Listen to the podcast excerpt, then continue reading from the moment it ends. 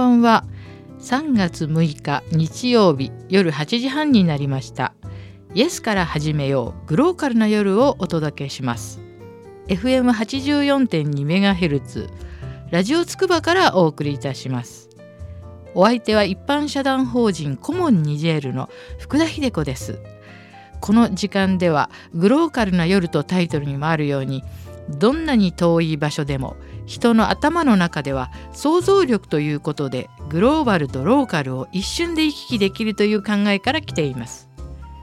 そんな番組内容にしたいと思っておりますので、どうかよろしくお願いいたします。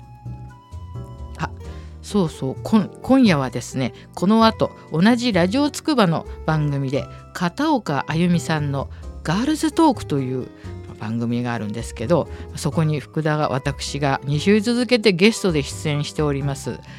後半をこの後10時から放送しますので、ぜひ皆さん聞いてくださいね。ガールズトークという名前にはスルーしてください。福田ガールズじゃないじゃないかっていう人も何でもいいから聞いてくださいという感じなんですけど片岡さんってね、本当お世辞抜きに美しい顔立ちの女性でびっくりしました。やはり類いまれなる筋肉の方もお持ちなんでしたけど、やっぱり運動なさってる方ってお顔もすっきりするんですかね。なんか大変私はオーラをね感じて収録させていただいたんですけれども、オーラといえばですね、実は3月にもうねなりましたね。皆さん3月といえばで、私だけの話かもしれないんですけれども、3月に昔北極の上空を通った時にもうすごいオーロラを見たんですよ。あれはね3月の本当今ぐらいの時期だったんですね。で私はその頃、よく本当に東京日本と、ヨーロッパをよく行き来していて、オーロラはね何回かもう見たんですね。天空のこの奥から巨大なカーテンが降りてきて、福田はちょっと表現力があんまりないので、なんかグワラグワラって感じで、そのカーテンがなびくような感じなんですよ。これがもう本当言葉をね失うぐらい美しいですよ。もうで私はその3月にたまたまもう一応向こうの仕事を終わって引き上げてくるという時だったんですけれども、真っ白なねオーロラを見たんですよ。普通オーロラがちょろっと見えたっていう時は白い煙みたいっていうのはあるんですけど、そのカーテンのように出ているオーロラが真っ白なオーロラっていうのは大変珍しいらしいんですね。普通七色に光り輝いたとかいうのがあるんですけど、でCA の人は、キャビンアテンダントの人たちがもうこれは珍しいって、ああいう人たちが言うんだから本当珍しいと思うんですけど、キャーキャー言って写真撮ってましたよ。確かに真っ白なカーテンという感じで本当に綺麗でした。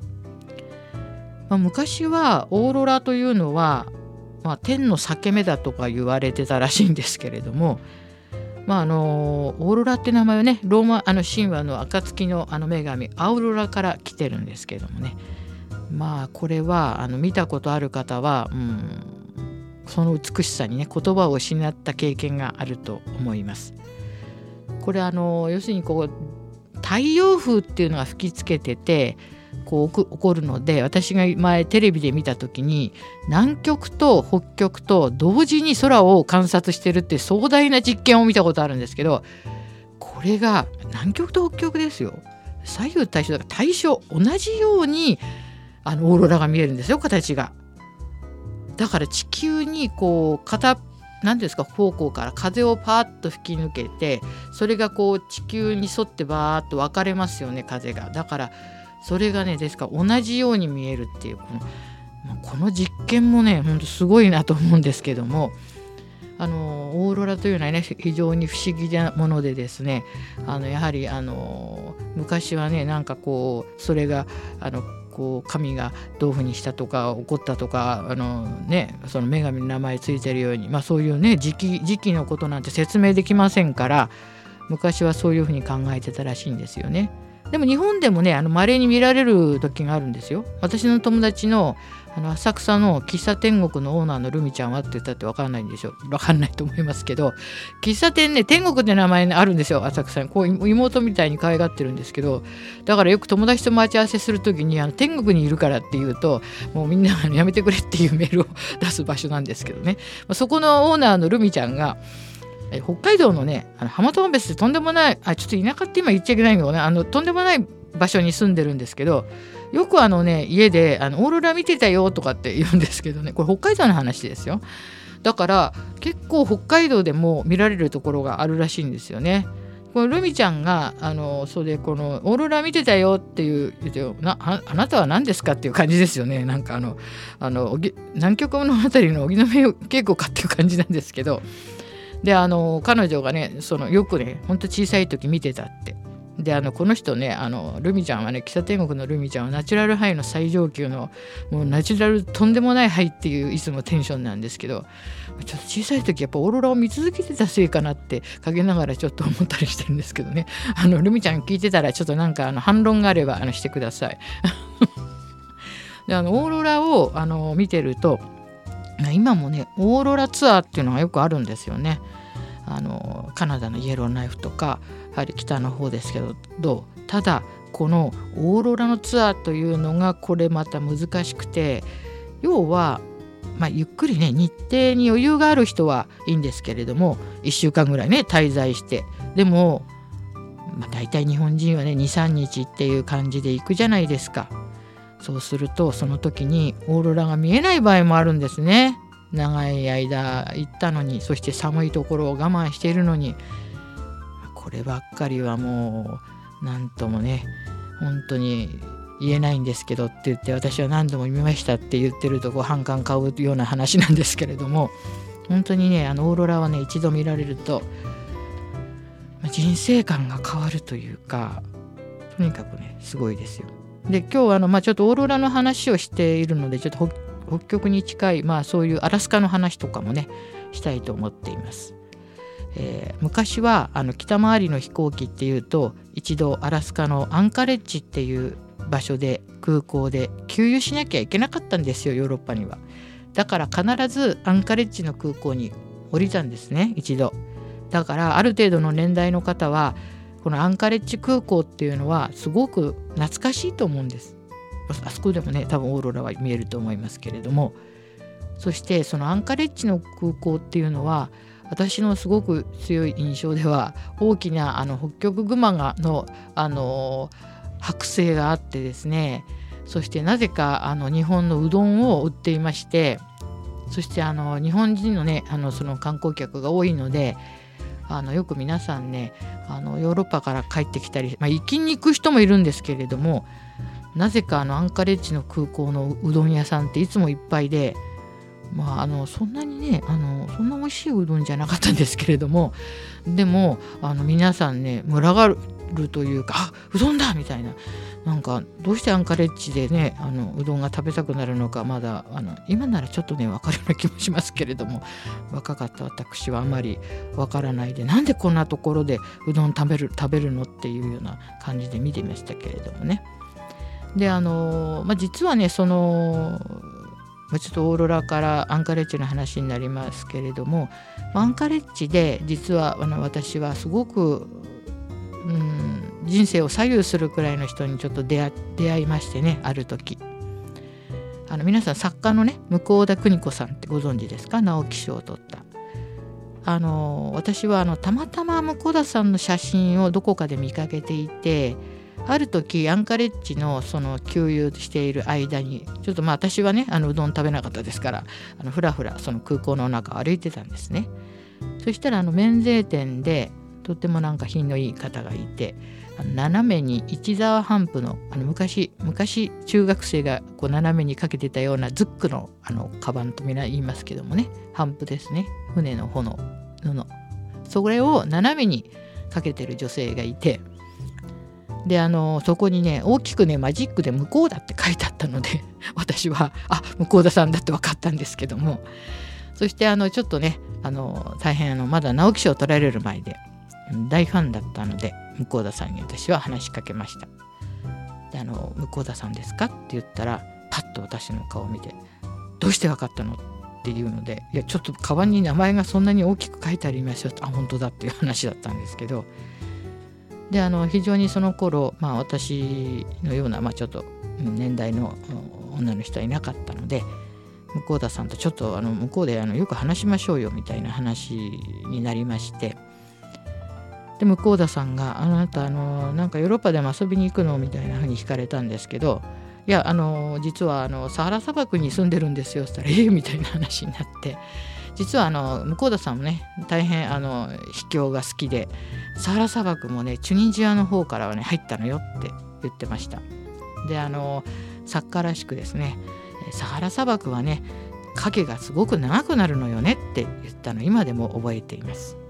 つまり地平線で太陽はギリギリに行きますので、非常に夕方とか朝ですけど影が長くなるんですね。私はそれを、私も砂漠にいてそれはちょうど思いましたけれども、やっぱりさすがに向田さんは作家だなと思って、でいろいろ私にサハラ砂漠の話を教えてよみたいな感じでそこですごく盛り上がっちゃいまして、その後もいろいろね私に手紙、私は筆不精だから返信できないけど手紙ちょうだいって言われて、で私はサハラ砂漠から、私が日本から持ってったメロンの種をね植えてすごいいいメロンができたのに食べようと思ってる時に遊牧民のロバに食べられちゃったとかね、悔しいとかそういうなんてことない話を送ったんですけれども、でも向田さんはその当時大変売れっ子の脚本家で、あなたのねその話をこの一騎馬の目を抜くようなこのねいろいろこういう脚本業界で聞くと大変面白いのよとか言ってくれて、どんどんもっと手紙書いてちょうだいとか言われたんですけれど、本当にね向田さんは大人の女性でしたね。で私がある時、一時帰国で帰ってきた時も夜中に年越してから電話が鳴りまして、あなた今ちょっと紅白歌合戦見ててくれたとか言って、私審査員で出てて居眠りしちゃったんだけど見えたとか言って全然映ってませんでしたよとか言って、あそうよかったとか言って、でその後直木賞を取られまして思い出トランプという大変名作短い短編の集まったあれですけど、その中にね大根の月っていう短編あるんですけど、その主人公が私と同じ名前なんですよ、秀子っていう英語の絵なんですけど、で向田さんはねお墓を散歩してて寺内貫太郎っていう名前もつけたぐらいですからね、もしかして書いてる時に私からの手紙がついたんじゃないかなと思って、そのことを確かめようと思っていた矢先に、飛行機事故で亡くなられてしまったんですね。ですからこれはもう永遠の謎になりましたけど、何でも自分のいいように考える福田はですね、向田邦子さんの直木賞を取られた思い出トランプの中の大根の月は私の名前だと思ってますので、独断と偏見で皆さんももしよかったら一度この、直木賞を取ったね思い出トランプを読んでみていただければと思います、ちょっとアラスカの話からそんな話になりましたけども、やっぱり北極圏ってねなかなかみんな行くことがないのですけれども、やはりサハラ砂漠にいた私はねすごく寒いところもねそれはそれでいいんじゃないかなと思うんですね。でよくアラスカ州アンカレッジっていうのはもう氷に閉ざされたとこみたいなイメージありますけれども、これが世界のこのバカンス夏休みを過ごすベスト3ぐらいに多分ね入ってると思いますよ。それは冬に閉ざされてるわずかなその夏の期間がとってもいいんですよね。いろいろ自然がだから結構アラスカに夏に行くっていうのはちょっとこうねリッチな方たちの、ステータスみたいになってるんですけどね。そんな感じで世界はね本当にいつも広いっていう話をするんですけど、実はねちょっとねこの間私はこのラジオで高知の人が外国語が素晴らしいって話をしましたら、ちょっとリスナーさんからいい話を聞きまして、高知の人はね地に点々と死に点々の発音の違いが明確にちゃんと分かってるらしいですよ。やっぱりそういうことが外国語は習得がすごいということにつながってるのかもしれないんですけれども、地に点々と死に点々。でもこれはね、実はフランス語にもありますよ。これからフランス語の発音ちょっとしますからね、聞いてください。地に点々はじですね。この上顎と、舌を細くしてその間空気を通過させるじって発音はあまり日本にはないですね。日本は何でもじですからね。じくっつけちゃうんですよ、下と上を。だから広末さんはフランス語がうまかったって話に持ってきたいんですけれども、例えばこう、私は日本人ですって「Je suis」って言い方するんですね。「Je suis japonais」って言い方するんですけど、その場合はこれ上顎と舌を狭くして「じ」って出すんですね。「Je suis」ですね。ですから日本人だったら「樹脂」になるわけですね。樹脂、この木の油ですね、樹脂になっちゃうんですけども、その辺がやはり「死」に点々と「地」に点々のこの境が分かるっていう、違いが分かるっていうのが、フランス語がうまくなるコツかもしれないですけど、でもね、多分ね、中国語も聞いてると結構この「じ」っていうのと「じ」っていうのは違う感じがちょっとするので、多分中国語もそういう同じ「じ」の字でも違うと思いますよ。はい、発音がね、いろいろこうあるんですけれども。で、またその時に私が外国人に聞かれて、明日会った時っていう過去形で聞くのかって、よく外国人に日本語は難しいって言われるっていう話をしたら、またリスナーさんがですね、あれは過去形でなくて完了形じゃないかっていう話言われて、あ、そうかと思って、でもこれ私じゃなくてこのね、外国語を習おうとしている外国人が私に、なんで明日なのに過去になるのかっていう、そのまま質問を言ったわけで、厳密に言えばね、やっぱ完了形になるらしいんですけども、私もですね、日本人ですけれども、本当につくづく日本語はダメだなと思いました。長いこういう外国生活で素晴らしい通訳の方に何人も会いましたけれども、素晴らしい通訳、日本人でされる方は普段話している言葉の中に全く外国語は挟みません。どの一流の通訳の方もまず日本語が素晴らしかったです。これだけは私は分かります。で、そういう方がまたフランス語なり英語なり話すと完璧な外国語を話すので、やはりですね、なるべく皆さん言葉の中に外国語を挟まない方が本当は日本人としてはいいのかもしれないですね。で、やはりね、一流の通訳の人は一流の日本語を話す人たちでした。はい。なんでアンカレッジのどんな話からだんだんこの流れていったのかがよくわからないんですけども、ちょっとそういうわけで、オーロラですね。オーロラ。オーロラを皆さん一回ぜひ見てくださいっていう話を今日は、このグローバルの部分でちょっと話したいなと思いました。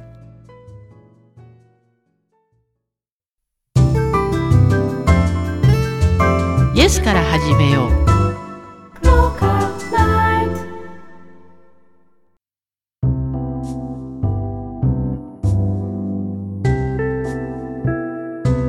後半はですね、いよいよ迫ってまいりましたニジェール物語の世界展の話を今日はちょっとさせていただきたいと思います。3月19日土曜日から3月21日の月曜日まで、これ3連休なんですけれども、朝10時から18時まで銀座4丁目の朝日画廊でこれを行います。ここのね、ちょっと DM に書いてある文句をちょっと読ませていただきますけれども、砂漠で生きる不思議な者たちの声が心に染み渡る珠玉の寓話集ニジェール物語の絵本出版に先駆けて、16名のアーティストがそれぞれのニジェール物語を形にしましたということなんですね。で、これを私がニジェール物語というのは書いたんですけど、今もニジェール物語制作委員会というのが大阪の方でできておりまして、大阪で一度もうこの世界展をいたしまして、今度東京の銀座の4丁目ですることになりました。このニジェール物語の世界展には株式会社パナソニックさんの助成がついておりますので、皆さんぜひお出かけください。無料ですし、当日というか初日の3月19日の午後3時からはちょっと私が、これニジェール物語に関してちょっとお話をさせていただきますので、皆さんお気軽にお出かけいただけたらなと思います。例のネバール君とね、納豆お兄さんの絵も飾ってありますので、ぜひ皆さん見ていただいて、いろんな方のね、想像力を皆さんでそれを見ていただくっていうことですね。このニジェール物語7つ話があるんですけども、それをまず皆さんにテキストで読んでいただいて、そしてそれぞれの話を自分の中の想像で絵を描いてもらったという、あまりね普段そういう展覧会っていうのはありませんので、やっぱり私はずっと思って、この想像力っていうのは、このグローカルな夜でもこのイエスから始める最初に冒頭に言うんですけれど、自分の頭の中のね想像力ではグローバルもローカルもすぐ行き来できるんですよね、その距離を超えて。で、私この間ちょっと自分のブログにも書いたんですけれども、仲のいい人というかお友達とかのその人の生まれたところとか育ったところ、あるいは家族の話とかを聞くのすごく好きなんですよ。で、それはその人にとっては非常にローカルな話かもしれないんですけど、私にとってはこれもグローバルな話なんですね。ですからやはりこのローカルとグローバルで、何も外国だけじゃなくて自分のちょっと知らない世界のことはね、グローバルだと思うんですよ。ですから自分で、この間もねちょっと私言ったんですけど、この番組でも自分で自分の檻を作らずに、それを一歩踏み出すっていうことがまたいいかなって。みんなね、自分で自分のなんとなく限界とか距離とか、あんなとこ行けないよとか言ってるんですけど、私も下町で育った時にまさかサハラ砂漠の真ん中に行くとはね全く思ってなかったので、人生何があるか分かりませんよ皆様それでね、どういうふうにこれからなっていくかっていうのはわからないものなので、やっぱりこう自分のね頭の中では遠い世界のことも近くのこともいろいろ考えるとね、先ほどもちょっと話した向田さんが、南青山のねマンションの中であなたのそのねロバにメロンが食べられたとのね夕日が大きかったとか、そういう話聞くのがすごくいいのよって。だからこれからもね書いてって言われて、あなた本書いたらいいわって言われてからもうね随分30年ぐらい経っちゃったんですけど、でも私はこのニジェール物語を本当に色が褪せない、昔書いたんですけれども、そしてまたこの度新たに2編足してですね、こうして7月出版の運びとなりました。何度も申し上げてるんですけど、乾正則さんというボローニャの国際絵本展で入選した方と、そして松井慶三さんという世界的デザイナーの方が想定してくださることになったので、これが7月に出版されまして、その先駆けでニジェール物語の世界展というのを行います。今月19日から21日まで、銀座4丁目の京文館書店という角にですね、マックの隣にアップルストアの隣に道ちょっと挟んでですけど、下にフルラっていうバッグのお店があるんですけど、そのビルですね、その京文館ってちょっと小さい本屋さんがあることをご存知の方いるかもしれませんけど、そこの8階でこれを展覧会をいたしますので、ちょっと銀座にお出かけもいいんではないでしょうか、春に。はい、ということで、いよいよ今月19日に迫ったニジェール物語の世界展のお話をさせていただきました。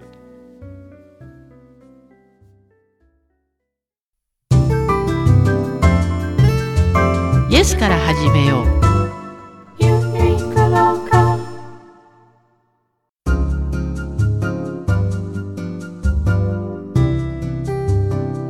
最後にもう一度ねちょっとお話ししたいんですけれども、今夜この後同じラジオつくばの番組で片岡あゆみさんのガールズトークという10時から番組があるんですよ。そこに私が、先週と今週2週続けてゲストで出演しております。後半この後ですからお送りしますので、ぜひ皆様このままお聞きいただければと思います。そこでですね何を話したかと言いますと、片岡さんは非常に、私の、どうして結婚したかとか、どうしてその妊娠中もその向こうにいて大変じゃなかったかとか、そういうことに非常に興味を持っていただきまして、活動の話もしたんですけれども、だいたい目をキラキラ輝かせてですね、ガールズトークですから私にいろいろ本当にね、おばさん扱いしないというか、なんというか本当ありがたくですね、いやもうね、いつまでも気持ちは女の子ですからみたいな風に言ってくださって、私もまたなんかその気になっちゃって、なんか本当ガールズトークっていう感じでね、してしまったっていう感じなんですけど、まあ、これちょっと皆さん腹立ってもスルーしてくださいね、この話は。私に福田が自分でガールズって言ってるぞみたいな、もうでも言ったもん勝ちですからね。でまあ、私がその6ヶ月まで妊娠6ヶ月まで実はサハラ砂漠にいたんですよね。で日本に帰ってきていきなり、まあ、その当時は越谷市役所っていうとこだったんですけど、そこにね、母子手帳を取りに来ましたら、そこの越谷市役所の人が「あなた一体この6ヶ月までどこにいたの?」って言われて、で私は正直に「サハラ砂漠にいました」って言ったら、もう完全にですね、ちょっと変な人扱いされてしまってですね、別室に通されてしまった話とかで、つわりがひどかったはずなのに、全く私はつわりがなかったので、その当時妊娠6ヶ月までいたわけですよ、サハラの砂漠の真ん中に。で飛行機で 食料を取り寄せてっていうか配達してくれてたもんですから、まあね、サハラ砂漠でフランスのシャーベットを食べていたということもあるんですけども、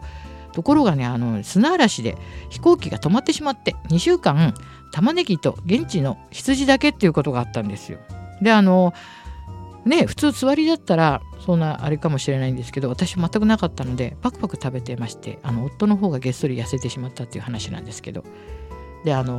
生ものもね全く食べられませんで、お寿司の好きな私はですね、ついに最後にはですね、お寿司の家の夢を見ました。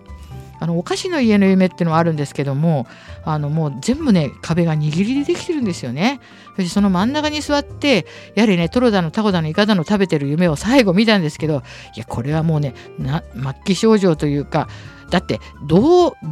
ひっくり返ったってお寿司食べられ、360度地平線でアフリカですから食べられないわけですよ。それがもう夢に出てきてしまって、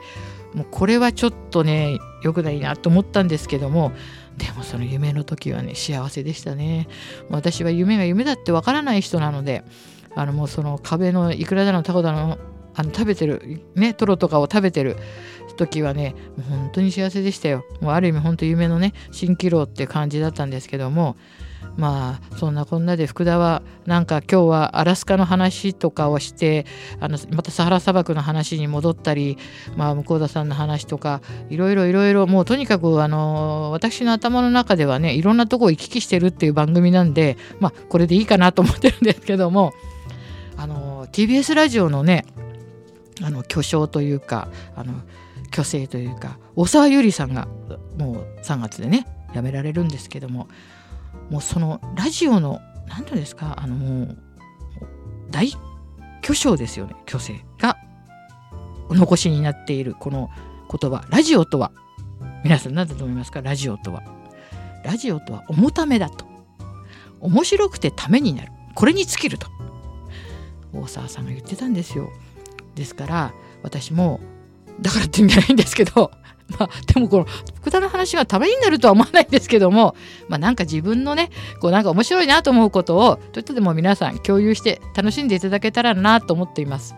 大阪のねリスナーさんはねなんか落語みたいだって言われました。やっぱり下町の頃私の語り口がそう言わせるのか、なんかそういう風にやって反応してくださった方もねいました。今だんだんFacebook の方もブログの方も恐ろしいことにこの番組をアップした回はアクセスがすごくなってきてますので、まあ、いろんなとこで聞いていただいているような気がします。 iPod の方でも配信してますのでよろしくお願いいたします。はい、じゃあ皆さん3月になりました。皆さん元気で、春を満喫してください。また来週お耳にかかりましょう。ではまた、さようなら。